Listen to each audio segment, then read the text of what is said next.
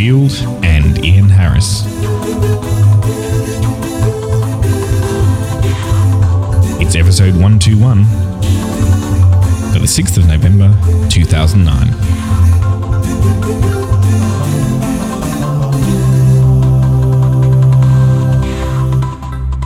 Well, hello, James. Hi there, Ian. And uh, we're on the couch, uh, episode 121. Indeed, same time zone, different couch. But there we go.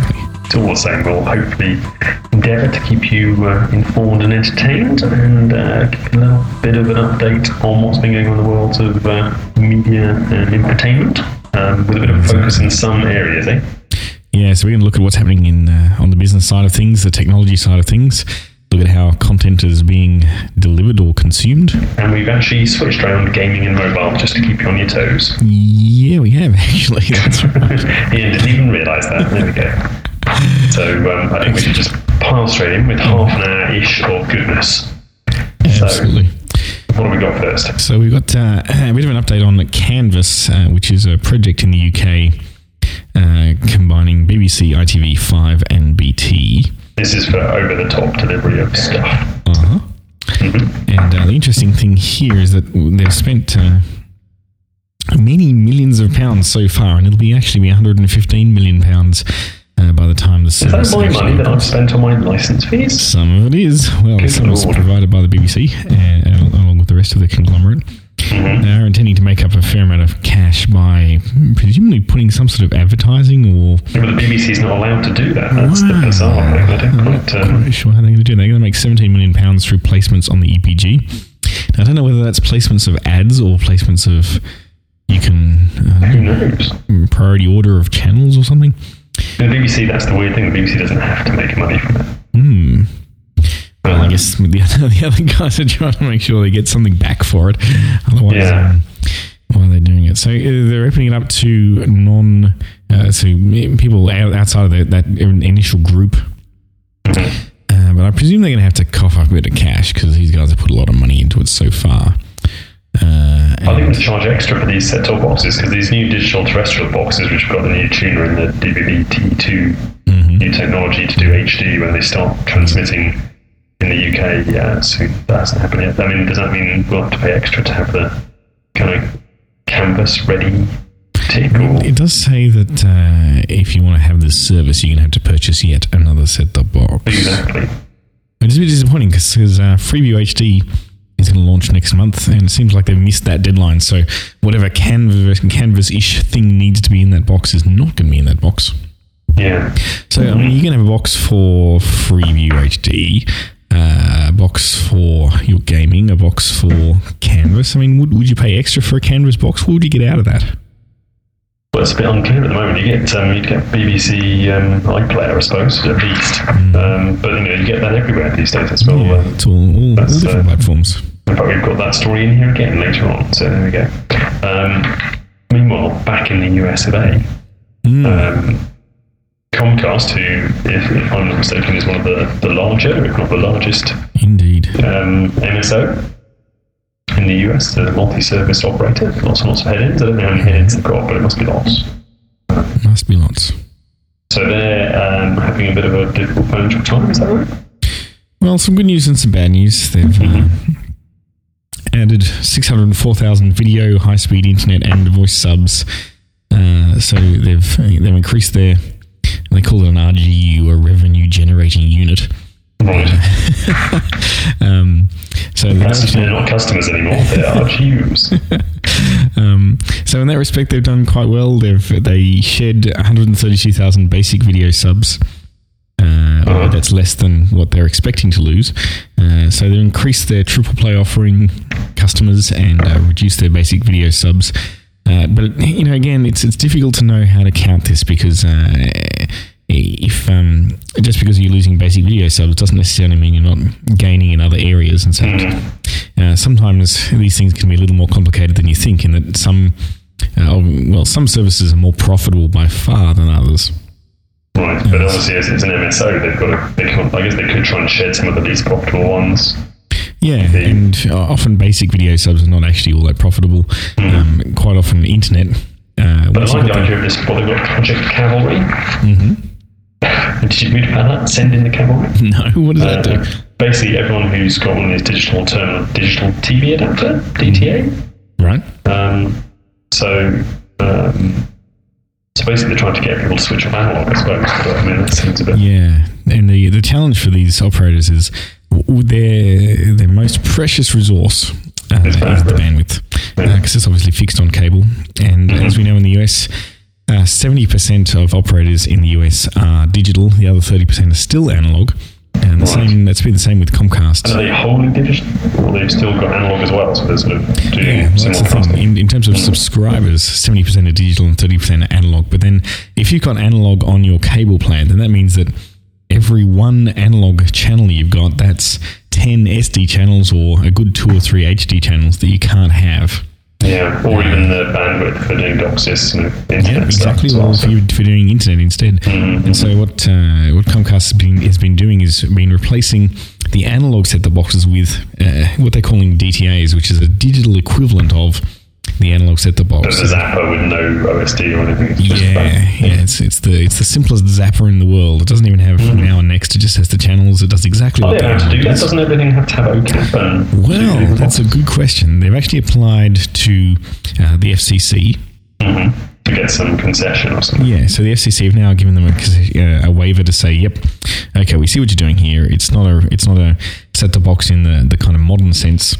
Um, you're really using it as an ad- adapter. It doesn't have interactive. It doesn't have uh, uh, security at the moment." Okay, so hence this Project Cavalry. That's quite interesting. That's great. So they'll deploy 1.9 million boxes, and hence all those people on all those plants uh, can immediately switch over to uh, the digital. Once they've got all the analog customers off, then they have all that bandwidth back for doing new channels and for doing better internet and uh, all sorts of other stuff. So it's very cool. Very good. So I, think that's probably a pretty good idea. I mean, I know a lot of places they won't let you switch off analog um, because they don't want to disable, make it harder for some tiers of subscribers. But uh, I guess if, it's, if they're not charging anymore, how can the FCC object? Exactly. So, uh, what else? Moving on to technology. Um, a bit of a theme change here. Um, so, uh, printable electronics breakthrough. This is the story. This is very cool. Um, I've seen sort of flexible screens and stuff. So, what's all this about? This is basically an inkjet printer that can print electronic circuits um, on flexible plastics and stuff.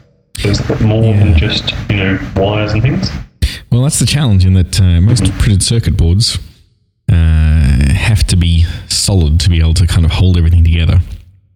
That's a technical analysis. I'm trying to think of a good way of explaining it. but, uh, If they're not solid, they fall apart. um, Well, they have been, you know, they've been 3D structures, haven't they? So they're not, ostensibly, they're not flexible.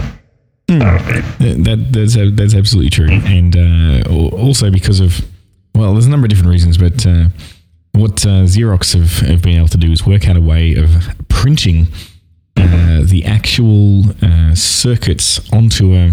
Uh, in this case, they're looking at flexible plastic. Uh, but printing it directly on, uh, thereby not requiring the the usual way of doing it, which is to effectively have a flat sheet of like copper, and then etch away the things that you don't want, which you know uses chemicals and all sorts of stuff. Yeah, that's very wasteful. Yep, it's all it's very expensive. Uh, um, in, in So this is just the circuit, not the components, right? Absolutely. So this is getting the circuit down onto some flexible plastic. Then uh, you've got to get the components onto the flexible plastic. That's okay because there's processes to do that, to do that right now, uh, and that means you end up with not only flexible uh, printed circuit boards and components. Uh, but it means you can do it very cheaply and very quickly, and you can prototype things without actually having to go off So essentially, this is, we're back. talking, if I was to dumb this down, is this just conductive ink? Yes, yes, it is. Um, in fact, it's silver ink. Silver, silver, expensive conductive ink. It is. Actually, the, the funny thing is because uh, the the you can get conductive pens uh, to fix up errors that you've made on your own printed circuit boards. Uh, and they're actually made from silver, and they're also very, very expensive. So there might be a slight side effect. It might be uh, easier and quicker and faster, but not. I guess you can print it quite thin, I suppose, it comes down to Yeah, it is the very thin. resistance. I That's suppose. Hmm. So that's, very cool. So I mean, this is Xerox. Um, does that mean we can have photocopying? We can just photocopy our um, printed circuit boards. Photocopy your t- TV and you photocopy it. Except components. Fantastic. Antennas and things certainly don't work. Um, right, I guess back to the future. We just talked a little bit there about um, the content delivery space. About um, over-the-top delivery in the free FreeSat iPlayer. Maybe to know this isn't Canvas. I guess that's the difference. I yeah, suppose. so this is FreeSat as opposed to FreeView. Mhm. Um, so this is uh, satellite delivery uh, to the UK, uh, and it is the first version of the BBC iPlayer uh, that actually runs over MHEG. Uh, and it's the MHEG interaction channel, so it's using the uh, the interactive standard MHEG, but not um, extension to it, over yeah with the there's a set of extensions that are part of FreeSat. Uh, so it's not actually uh, delivering video over the satellite; it's delivering video over the top which is very cool. So uh, I'll be very interested to see how that works actually, because uh, my uh, uh, Sky set-top box is playing up at the moment, and um, to economise in the old. Uh, yep, yeah. yep, and uh, good You option. Freeview HD. Uh, yeah, I'd like. I mean, I'd like to do some HD action. Um, looking at some TVs and then thinking, you know, rather than paying for Sky HD, maybe I'll give FreeSat HD a go, and then I can have a go at this iPlayer as well. That would be very cool. Yeah, so you've got dish. Good luck to me, but I guess the box still has to come out. I don't think it's launched yet. Um, I guess something else I saw in the, I guess on the box side, um, Netflix. Um, might not make it to the show notes this one, everyone, so listen carefully. um, Netflix has launched in the states a, uh, a PlayStation 3 disc, which enables you to Right. put PlayStation. Where every time you can you put a disc in, and essentially it's a game kind of thing, which enables you to watch Netflix content every time you want to watch it, you've got to put the disc in because obviously Netflix is having maybe it's having issues with getting Sony to include this in the uh, standard update. Oh, okay. I see. So whereas- it's, it's not in the box like with Xbox 360. Yeah, or indeed, um, I mean, BBC iPlayer is embedded with Windows 7. It's in the Europe, in the UK release of uh, PlayStation 3. But obviously, Netflix hasn't got into the US release of PlayStation 3. Right. I see. So I would imagine because Sony has their own competing kind of quite possibly. stuff. So you put the game disc in, but it's not a game; it's a media player for Netflix. Yeah, essentially, That's yeah. cool. So, I mean, it allows online access to it. I mean, it's no, Nice. So we've seen that on the PlayStation 2. In fact, people enabled it to be a sort of a, an Ethernet set-top box, but I think there was some throughput limits on the. Um, it was obviously not powerful enough to do HD. I think I did see someone doing 720p over the Ethernet into the PlayStation 2, Okay. but that was really stretching it a bit. Yeah. So that was bad news. Also, um, in the content delivery, hmm um, boys at Apple seem to be shaking the tree a bit. Oh yeah. What's happening Um, there? and this is mooted. I if it's actually true. Yeah. Okay. Um, but Apple is looking to offer a subscription. Hmm. That's sort of they're saying thirty dollars a month. So basically, you Is can that access TV content or? it's like subscription video on demand. I think so. You can watch Ah, okay. you know, everything in their catalog rather than renting it. Wow. So this is interesting because that puts Apple straight in line competition with all the cable operators. Precisely. Except also, you've got to get your broadband from somewhere. Yeah, so you still get your broadband from your cable operator, but you uh, cut the cord in respect to the actual video delivery. Um, would it be cheaper? I don't know. What, it depends what you get for your thirty bucks, I guess. But it depends what you watch and uh, all these kinds of things. So, I mean, certainly, I was looking at um, something this morning from the O'Reilly Web 2.0 summit, and they, had some, they did this thing where they interviewed some teenagers on stage and was sort of saying, well, how do you watch video? Do you watch TV? And also, don't know, none of us watch TV. and they just watch stuff on YouTube and long form stuff, maybe on, and, but none of them have got enough cash to buy any Apple stuff, really. Right. It would be far too uncool to go into the living room and share the parents' gear. um, so, I mean, they, it, I'm not sure if the, it's still a subscription, which maybe isn't what everyone wants. I mean, a la carte is one area, but you've got this, at one end you've got a la carte, and the other end you've got a subscription, and there's obviously people with like a, a combo thereof, I suppose. Um, but it would be, you know, it'd be interesting. It'd be interesting if the content guys are they going to Yeah. say yes or no. You know? To be a new version of uh, iTunes. A- yeah, that's right. It's not a With a channel new, for, uh, new customer agreement. yep. Yeah, if it's a new channel for these guys, then uh, uh, well, I mean they're already they're already there with iTunes. It's just a matter of, I mean, if you you watch hundred TV shows, then how do you split that revenue? Um, Well, I mean, this is it. It comes down to licensing of the content. Mm. What you're paying? Are you paying for a channel? Well, you're not. I mean, that's why you're on cable. You're paying for channel carriage or vice versa. Know, someone, someone pays something. Interesting. Um, right, we're going to do mobile or gaming? What do you, what do you think? Ah, maybe we should, maybe we should do some mobile. Okay, mobile. Now you've had Um, a play with a droid, I have indeed. I have a I have a buddy who has a droid in the UK, right? and it hasn't been released in the UK, bizarrely enough. Um, Mm-hmm. But it's released or was released this week, I think, on Verizon in the US. Yep. And um, obviously, uh, I had another chat who chat with a guy uh, where he runs a phone blog, and he was saying this. He, he doesn't think it's a, a Jesus phone killer, as they say, um, i.e. the iPhone. Um, but it seemed it's quite a nice piece of kit. I mean, I quite like the fact that it had a pull-out keyboard because, as you know, my iPhone was a bit trounced. One of the pixel lines on the touchscreen's gone. So, um, but it was quite cool. I mean, the GPS was excellent. I must say. I mean, obviously, my 2G doesn't have a GPS, but I've done a. Not like I've done with you, latitude. I've done latitude with my buddy who's got the droid. Can, if if we're in the same place, he can see precisely where he is, whereas I'm just kind of vaguely nearby at a set power. I see. Yes. It's a bit scary because he now, he now knows when I'm home. So, um, as you do, I suppose. You do know roughly where I am. I know roughly where you are. Now this is the the the, uh, the Droid phone. Now, this uses the Google Android operating system. Is that right? That's right, yeah. Um, and offers sort of access to. Weird, the Maps app wasn't regular. You couldn't pinch on the Map app, which is very weird. bit But you could pinch on other apps. Um, but, uh, it's quite it's quite it's quite heavy, quite well built. Um, And it's got this weird sort of haptic thing when you press the, the virtual. You know, the iPhone's got that home button. Mm-hmm. This has got virtual buttons on the four of them on the bottom of the main screen, and if you, when you touch them, you get a sort of a haptic buzz when you touch them, so you get confirmation that you touched them, um, That's pretty cool. which is quite cool. Um, And uh, one of the features is having it actually has turn by turn navigation. Is that right? I didn't see that working yet, but it does have a little kind of uh, cradle. There's two cradles. There's a bedside cradle you can get, and a car cradle, and they actually have little magnets in which activate um, the OS to go into specific display mode. Wow, that's cool. It's quite a good idea. Nice. I mean, there's a bit of a, a bit of a uh, hoo ha about that this week because the stocks of Garmin and TomTom dropped uh, about 13% on news that uh, this was all going to do turn by turn navigation. The thing to keep in mind here is this is all turn by turn navigation from the cloud, as in you have to have a working. Uh, mobile connection in order to do navigation. Now, I don't know about you, James, but uh, I regularly drive places where, even on mainstream roads where there's no internet access whatsoever, Yeah, I mean, I don't know if that's just um, yeah, obviously in the US, you mean? Yeah, yeah. don't That's, that's right, true for my driving. so uh, you got to kind of worry if you get to a point where I mean, I presume it downloads the the uh, the route that you're going. But, Before you go. yeah, but if, if you change your mind, or what if you turn off the the map by mistake, which I do quite regularly, and has to recalculate something? Then if it's off the net, then you you kind of kind of Well, I mean, stuck. what happens if someone gives you a phone call? Does it dump you out of the app? I mean, Yeah. all sorts of you know edge cases which yeah. maybe might be a bit messy.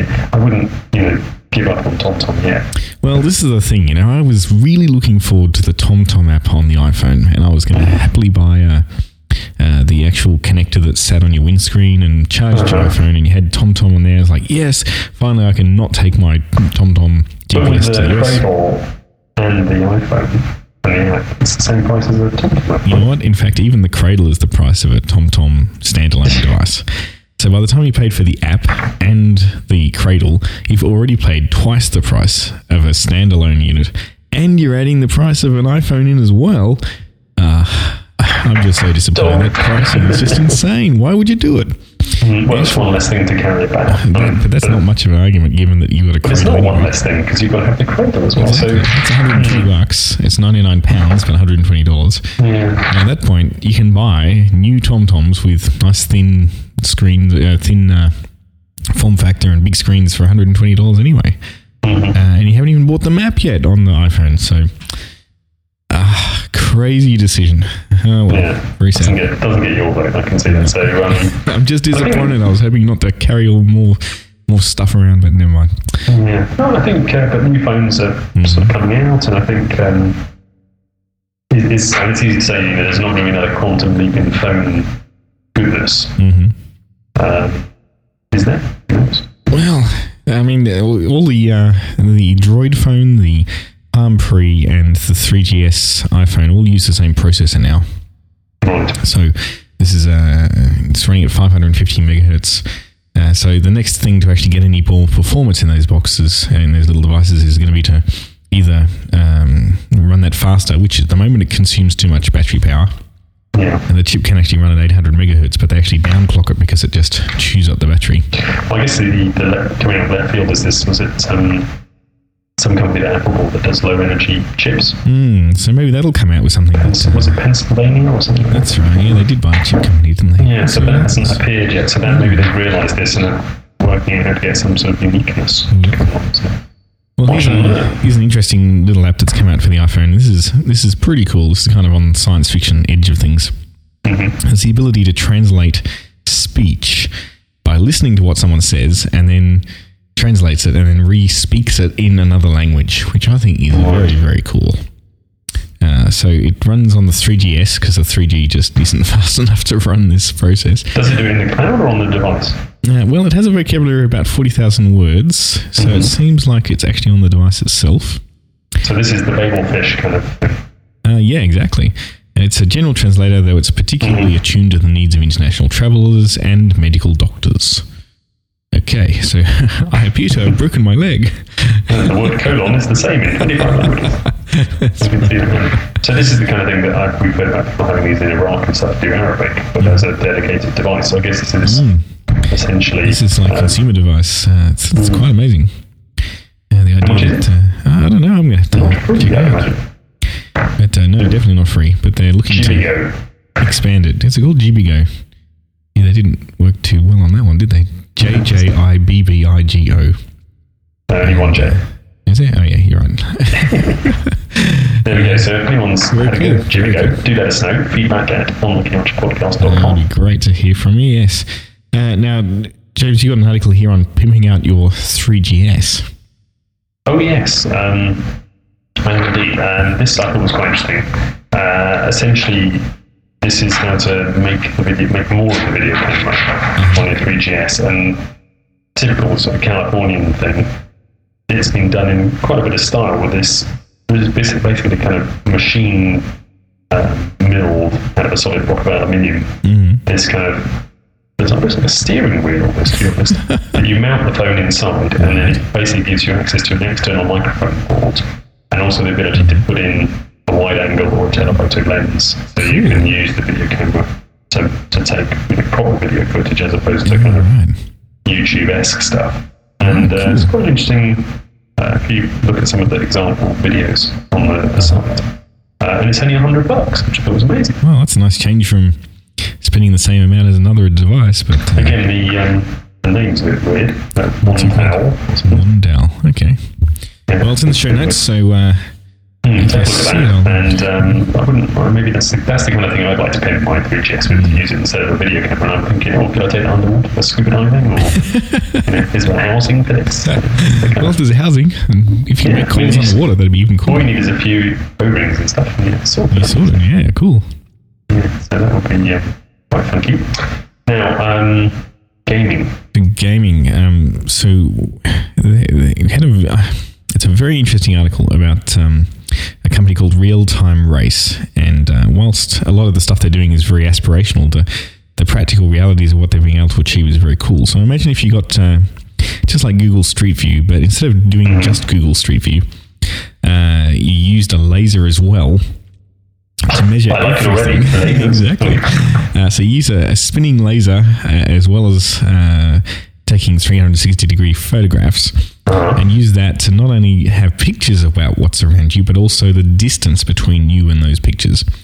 So you get this car then to drive around a racetrack, and Right. then with a whole chunk of you know mainframe processing Okay. post the fact, uh, you should you should be able to do some really realistic racing. Uh, so So this is every car has one in. Right? So I think I read something about this where you can actually take part in a real race. Yeah, so uh, the first part is you've actually now got something that realistically represents an actual racetrack. So you're not generating the graphics after the fact on the box. You're actually using a video effectively uh, to simulate where you are uh, on the actual track. So this, this every car in like a Formula One thing would have a, one of these on. Is that the idea? Well, not quite. Uh, essentially, essentially the, the cars on the track would have something similar. And But the uh, cars already know where they are anyway, like differential GPS and stuff, so you know, kind of know where they are. so if you know where the cars are on the track and you know where your pretend playing car is, then in theory you could actually race on the actual racetrack against professional drivers. And that's that's the idea behind real time racing that you're able to But obviously they wouldn't be able to see you, but you could see them. Yeah, so you'd kind of have to get out of their way. I guess that works in racing, but it wouldn't, it wouldn't kind of work in football, would it? Because everyone's chasing one ball. Racing is just quite easy, you know, get around as fast as you can. Yeah, and Um, obviously you can make your you know imaginary car respond to the real cars. They can't see you, obviously, but uh, and you would bounce off them also. yeah, yeah, exactly. That sounds pretty cool. Uh, the video, the demo video that you have a look on there is uh, looks quite amazing. The the I mean, the, it looks like a video, not like a computer game. So Just a shame that all maybe it'll be done for real cars in Formula One. So Yeah, most of the uh. BMWs and Toyotas and stuff pulling it. So maybe that'd be virtual. maybe everyone's going virtual these days. Ah, it's too hard. So what are they selling? Technology, or have they got a game, or what's? Uh, I don't know. I don't know. I think it's just technology at this stage, um, and they're Okay. still a year or two away. Um, but they, Okay, they're they're selling looking for rights. money. Yeah. That's what they're selling. Next. Um, Now, another thing. Have you heard of Farmville? Yeah. So uh, on Facebook, I get all these um, little notes from people who are saying they've killed all their Yeah, I've got that going as well. I mean, what is this? And someone did tell me about it, and it seems like really sad. I'm sorry if you're, I'm sorry if you're a Farmville player, but maybe you know someone Do who you know is. how many Farmville players there are, though? That's the question. Well, this was this was um, the company's called Zynga. They also apparently have another sort of one of these funny games which is about mafia or something. And Mm-hmm. if you don't know Farmville, having spoken to, to one of my friends once. Um, who really wanted me to join. Essentially, what you do is apparently you you plant some some stuff, some Right. crop or something, and then it has a time taken to kind of mature, Right. and you might have to water it or fertilize it. It's a bit like a Tamagotchi, but kind of an online Yeah, thing. right. And you have to go back and then harvest it, and then you can sell it and get credits, and you can buy stuff. So the idea is to make your farm bigger by growing stuff. But it's kind of addictive because you have to go back and harvest mm. stuff. Mm. And obviously, you don't just harvest one; you can plant whole different crops and. So mm. basically, it gets keeps you coming back. And I guess it's an ad-funded model. But apparently, there's more than 50 million players in the game. Which is incredible because given that Which- there's, there's 300 million Yeah. Facebook users, that means there's like one in six is uh, is playing Farmville. But it's almost, I mean, the person I spoke to, to be nameless, was kind of saying, well, they, they, they couldn't really go out because they had to sort of be there in time to farm stuff. And they were trying to build the crops they were sowing around their social life. Where they said, oh, I, I'm going away for the weekend, so I've got to do something that takes know, couple of days. a weekend to sort of Oh, grow, it's fantastic. which is. Um, Very and, cool. and I think that the model here is you get you can actually buy put real money in. So, so it's Yeah, almost it's, it's uh, your farm. I think that's the- I, Have got got uh, slightly sucked into the uh, the Mafia Wars version Oh, okay. uh, from Zynga as well, uh, and I was I was quite interested, interested to see how they actually made any money. Uh, Uh-huh. You go through the game, you in the Mafia Wars, you have to kind of you know you have to rob things and steal cars and, and stuff. It's not. But know, how do you do that? action I mean, game. do you, is it a similar thing where you have It's to, like you don't have to do anything, but you have to set a goal and then you, if you've got to visit it back in or your guy dies or whatever? Yeah, pretty much. There's, I mean, there's no action per se, but it's it's kind of. Uh, and then, but you do compete and help other players that are your friends. So Okay. it's kind of interactive in that your friends are part of the whole kind of universe that are playing as well. And uh, you can get uh, extra energy and points and stuff by actually using PayPal to pay for it. So that's where they get their money from. Is you actually pay into the game to get ahead. It sounds really boring.